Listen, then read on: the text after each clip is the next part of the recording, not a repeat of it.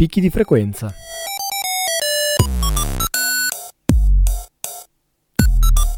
Storie, viaggi, recensioni. Il settimanale di montagna di Radio Onda d'Urto.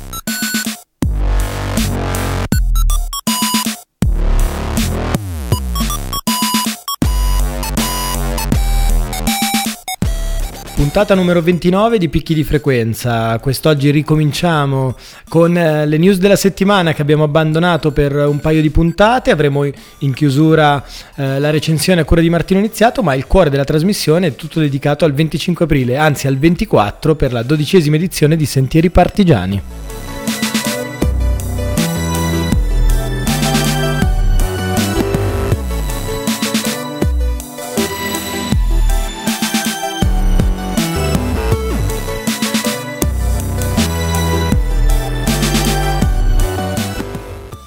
Dopo un paio di puntate di stop ritorniamo con la nostra rassegna stampa di montagna perché picchi di frequenza tra le altre cose è informazione di montagna. Sarà una, una settimana piuttosto ricca quindi ci prendiamo anche qualche minuto in più eh, del necessario. Andiamo a cominciare con dislivelli.eu, un appuntamento quasi mensile con la pubblicazione del periodico promosso dalla omonima associazione che ne sarà del futuro delle centinaia di stazioni sciistiche lungo l'arco alpino alla luce dell'attuale crisi ambientale, economica e culturale. Diminuisce la neve e su questa eh, diminuzione di fondi oltre che di manto nevoso eh, apre questo numero di aprile. Come sempre la rivista si scarica in PDF, in PDF l'indirizzo è dislivelli.eu e l'invito è a dare un occhio a questo interessante progetto un altro progetto interessante che è in realtà di qualche tempo fa perché parliamo del Winter Film 2016, eh, rassegna cinematografica della zona di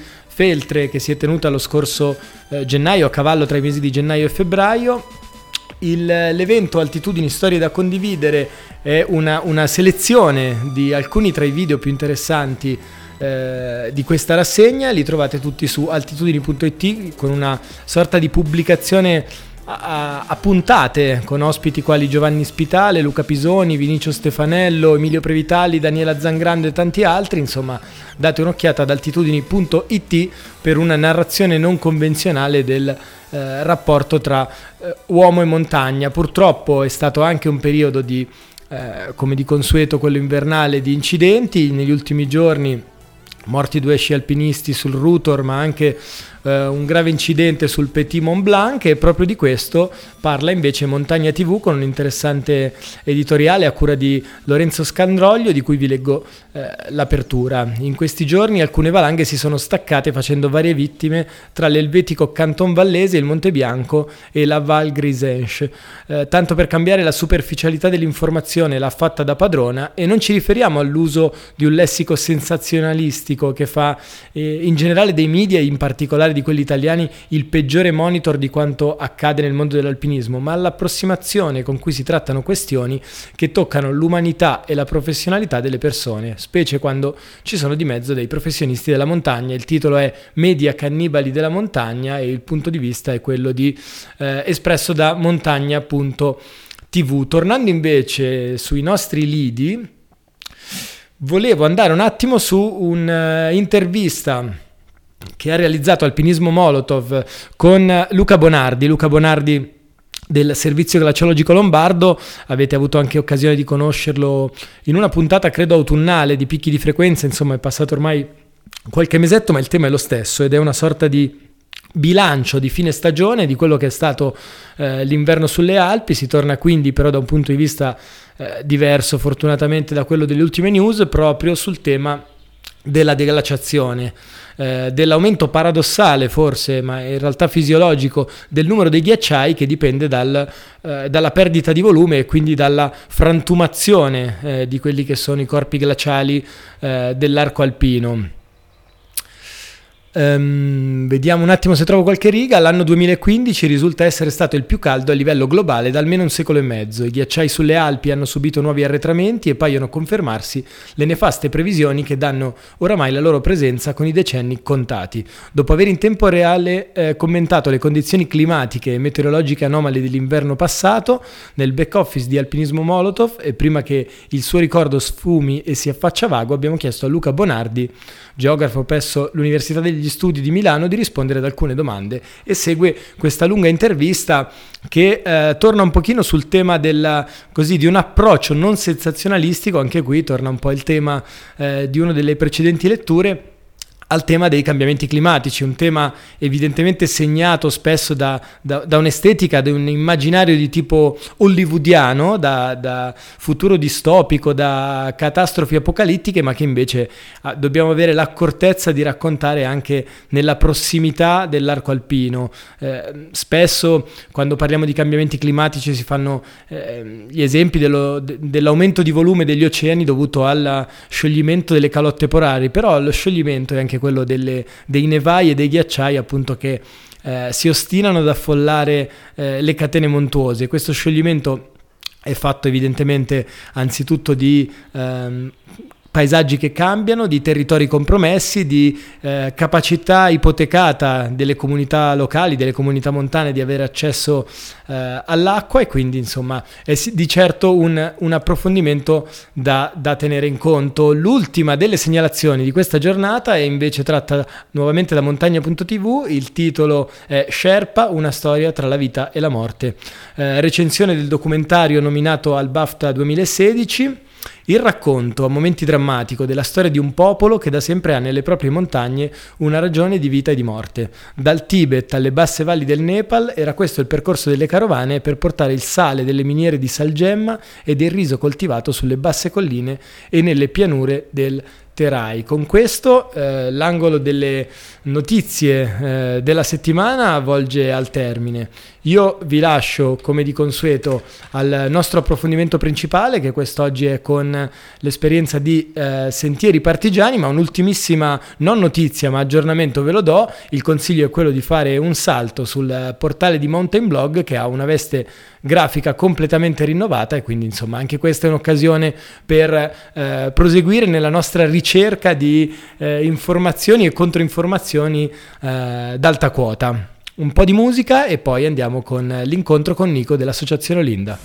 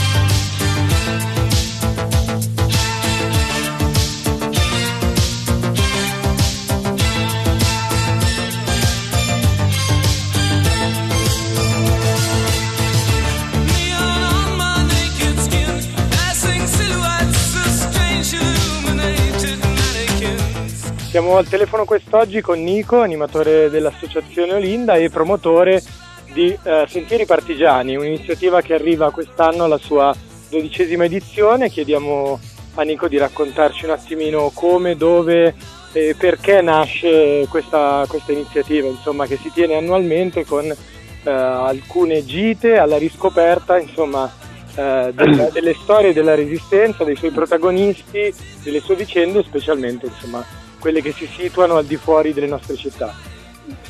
Bene, prima di tutto ciao a tutti, niente, l'associazione Olinda che ha sede al Paolo Pini è da diversi anni che si occupa di resistenza con varie iniziative che sono state fatte nel passato, forse quelle più importanti che si ricordano sono appunto i partigiani fatti all'interno del, del parco, del campo da calcio del Paolo Pini, quindi è, stato, è venuto naturale portare anche fuori dal, dal Paolo Pini, ripercorrendo dei sentieri, eh, dei sentieri partigiani, uscire fuori dal Paolo Pini e andare a ripercorrere e a tirare fuori quelle storie che magari sono passate a causa anche magari del, del, tempo in secondo piano, quindi andando a rivedere, a riscoprire tanti episodi della, della, della resistenza che sono avvenuti in passato, quindi è stato un passaggio molto naturale. Abbiamo, siamo andati in tantissimi posti, questo è il dodicesimo anno, quindi abbiamo fatto circa una trentina di trek, siamo stati in posti importantissimi sotto il profilo storico, quale Marzabotto, in Emilia, la Cascina Benedicta, abbiamo girato spesso in Piemonte e ovviamente tantissimo in Lombardia.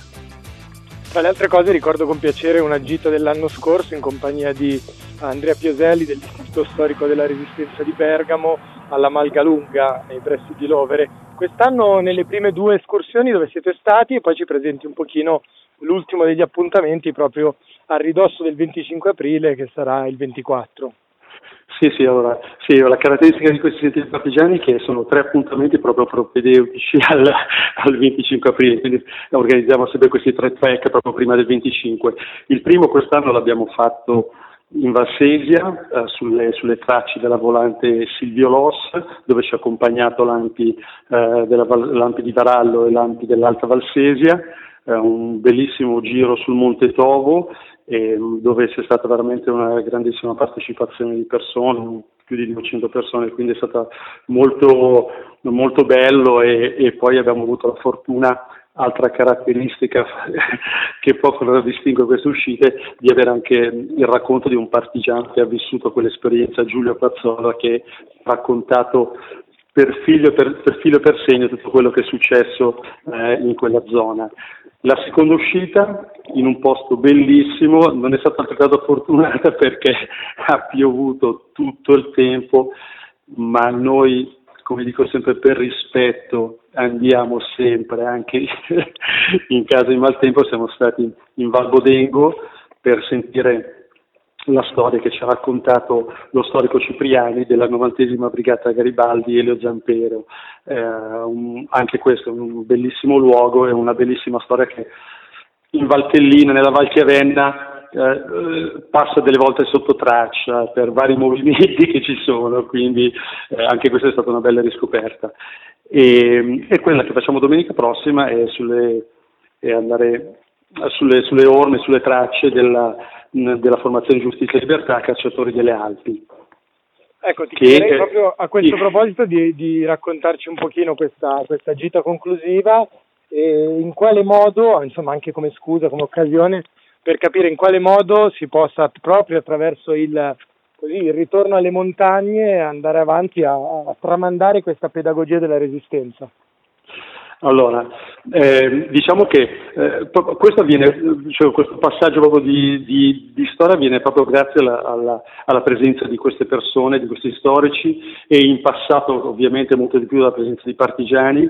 che in quel momento, cioè nel, nel, momento del, eh, del, sentiero si fermano in alcuni punti salienti per raccontarci proprio quello che è avvenuto. E purtroppo i partigiani vivi ce ne sono pochi e disponibili in salute per poterci recuperare durante il sentiero, però fortunatamente ci sono degli storici che portano avanti con passione questa, eh, cioè, queste informazioni e quindi sono molto disponibili ad accompagnarci durante tutto il sentiero e questo passaggio di, di storia avviene veramente in modo molto piacevole, camminando, fermandosi in dei punti e dove viene spiegato tutto questo. Eh,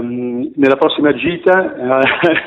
che è quella che faremo a, a, partendo da Carona, ci sarà ancora Andrea Piuselli, che è uno storico veramente molto bravo, è un grandissimo narratore di tutto quello che è successo nella Bergamasca. Lui è uno storico del, dell'Istituto Storico della Resistenza di Bergamo e ci accompagnerà per tutto il tragitto eh, che partirà da Carona e che ci vedrà salire verso il lago Sardegnana per poi tagliare in costa andando su al, uh, ai laghi gemelli, neve permettendo. Milano vicino all'Europa, Milano che banche, che cambi,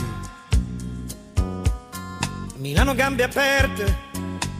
Milano che ride, si diverte. Milano a teatro, uno le da torero, Milano che quando piange, piange davvero. Milano carabinieri, polizia, che ti guardano severi, chiudi gli occhi e voli via. Portata di mano, ti fa una domanda in tedesco e ti risponde in siciliano. Poi Milan e Benfica, Milano che fatica evidentemente il fatto che siano passati 71 anni dalla liberazione significa anche che è sempre più difficile entrare in contatto con questa storia, con la memoria, a partire dalle voci dei protagonisti, dalle fonti di prima mano, certo, dall'esperienza, certo. dei racconti di chi ha vissuto quella stagione. Certo. Sentieri partigiani in questi anni, proprio al tramonto insomma, di questa possibilità, si è proposta come una delle nuove cinghie di trasmissione. In passato sì. abbiamo conosciuto il protagonismo dell'AMPI, degli istituti appunto storici della resistenza, di quel pezzo della sinistra che attraverso la fondazione di, eh, di archivi, di luoghi di consultazione di materiali, insomma offrivano in qualche misura la capacità di tramandare, di raccontare. Eh, trovandosi insomma ad agire in questo momento così particolare che come dire in maniera quasi fisiologica poi determina un aspetto ancora maggiore per quelle storie e quei personaggi che vediamo spesso sempre più spesso mm. purtroppo salutarci. Ecco, Sentieri Partigiani invece mi pare che continui e continui con, eh, con grinta. Come state, così come cambia la vostra proposta a questo punto? Cioè, è un, un momento semplice, un momento di trasformazione, Guarda. non ci pensate, come, cosa accade? Guarda, no, mm, allora, è un momento chiaramente difficile, difficile perché eh, passare attraverso la voce dei protagonisti era, è sempre stato un momento determinante perché eh, oltre all'epopea eroica che mi piace sempre sottolineare è l'umanità delle persone e l'umanità delle persone viene, viene, fuori spesso dai loro racconti e dai loro racconti sono fatti spesso di paura, di fame e questo rende tutto molto più terreno e tutto molto più vivo e tutto molto più eh, fuori mm, dagli schemi e quindi risulta molto toccante. Ecco, questo è stato un tassello che piano piano stiamo perdendo.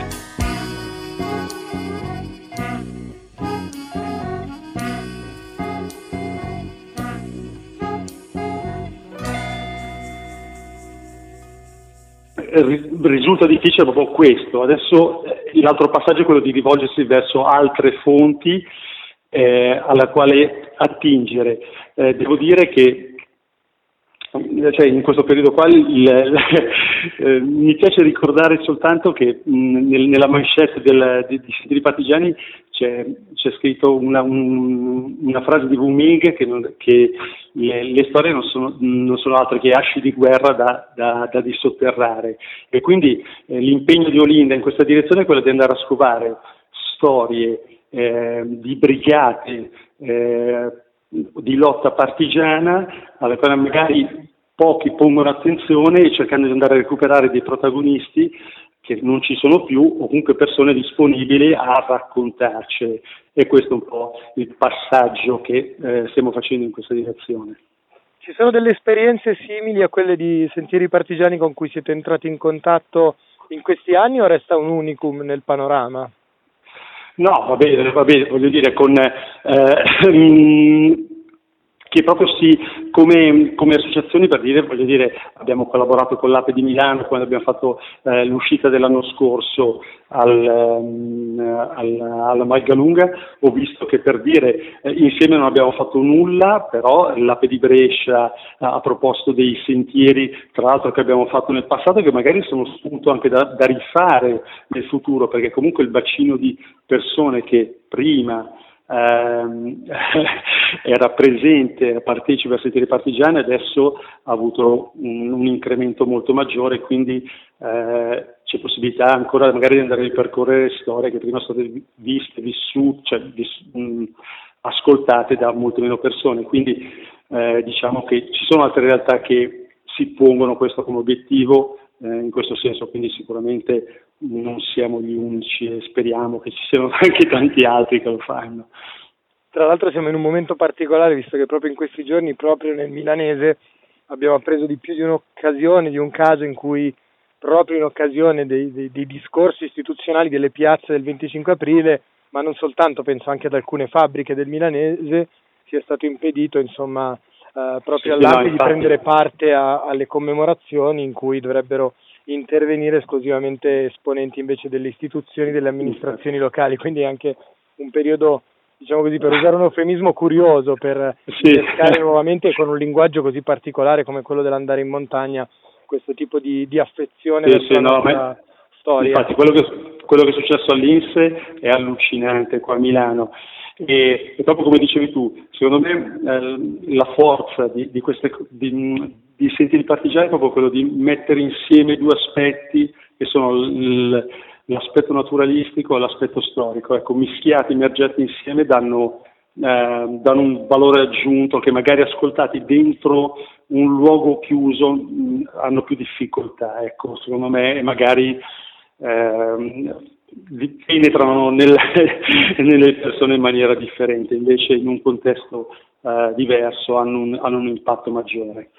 Dunque io avviandoci in conclusione di questo collegamento, nella, nella speranza di incontrarci questo, questo fine settimana e eh, così con un invito ad andare anche a, a, scoprire le iniziative che promuovete, ti chiederei di darci eh, così le ultime, le ultime informazioni, quando si parte, che abbigliamento serve, come è possibile partecipare all'escursione del 24. Ok, allora diciamo che tutte le informazioni sono sul sito di Olinda, quindi www.olinda.org. In breve do i due appuntamenti che sono alle 7.30 alla mattina davanti al cancello del Paolo Pini in via Ippocrate 45 a Milano oppure alle 9.15 a Carona dove si attacca il sentiero. Ovviamente è un trekking che ci porterà a 2000 metri dove c'è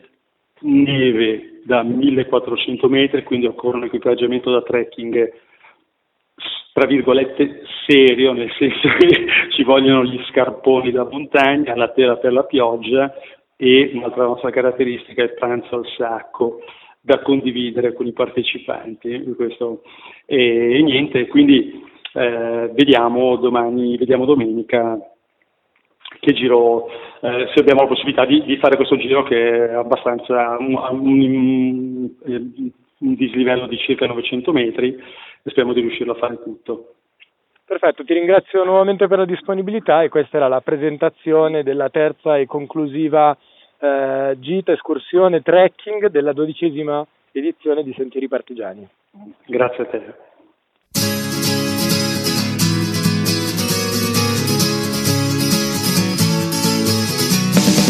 Sweetness, sweetness, I was only joking when I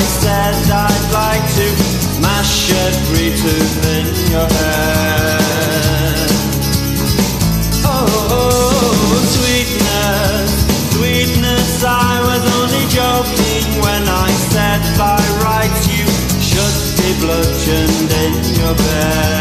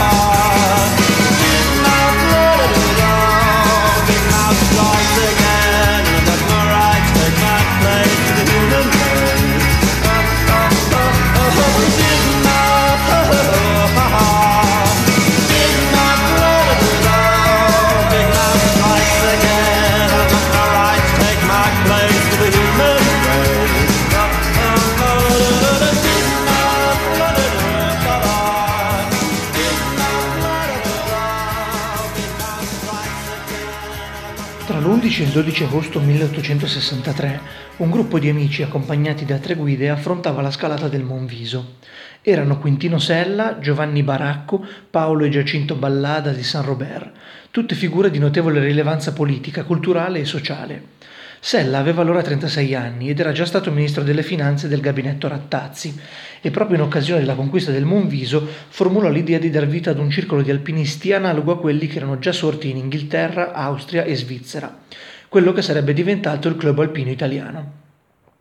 Inizia così il volume Alpinismo e Storia d'Italia, curato da Alessandro Pastore per i tipi del Mulino, docente di storia moderna presso l'Università di Verona. Il libro, descrive Pastore, si rivolge a due generi di lettori, quelli interessati alla storia della vita politica, sociale e culturale nell'Italia della seconda metà dell'Ottocento e della prima del Novecento, e quelli che esercitano l'alpinismo o comunque guardano con attenzione alle origini delle attività pratiche in montagna a titolo sportivo. La relazione fra alpinismo e politica potrebbe apparire a prima vista debole, secondo una riflessione dell'autore. Spesso racconti e descrizioni di esperienze dirette insistono più sulla divaricazione fra l'Alpe e la pianura anche nel secolo scorso, fra la purezza delle vette e il degrado materiale e morale della città. Tuttavia, le fonti raccolte dall'autore, sia scritte che iconografiche, chiedono di interrogarsi chiedono di interrogarsi sulla validità di questo schema. Le immagini dell'epoca infatti propongono spesso lo sventolio di vessilli tricolori o di bandiere rosse su guglie dolomitiche o delle grigne lombarde, la rimozione forzata di targhe con la denominazione straniera di montagne considerate italiane o l'allestimento di fasci littorio di scritte inneggianti al duce esibite ai valichi, ai valichi alpini, piuttosto che frasi di lotta ed opposizione al fascismo. Anche sulle cime, raggiunte solo da alpinisti provetti dunque, giunge l'eco delle passioni politiche e delle lotte, che anzi acquistano una loro marcata visibilità nei luoghi lontani dai centri urbani.